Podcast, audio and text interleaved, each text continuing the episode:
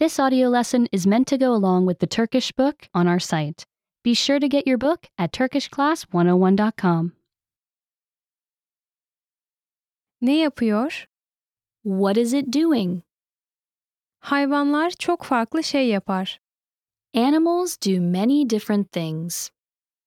Tavşan ne yapıyor? What is the rabbit doing? Koşuyor. It is running. Baykuş ne yapıyor? What is the owl doing? Uçuyor. It is flying. Kurbağa ne yapıyor?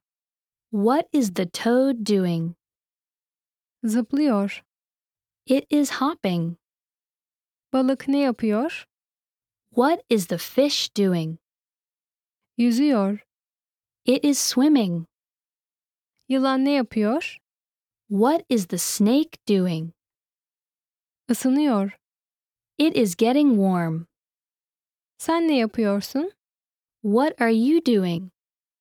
Remember, you can download the book for this lesson and unlock even more great lessons like this. Go to TurkishClass101.com.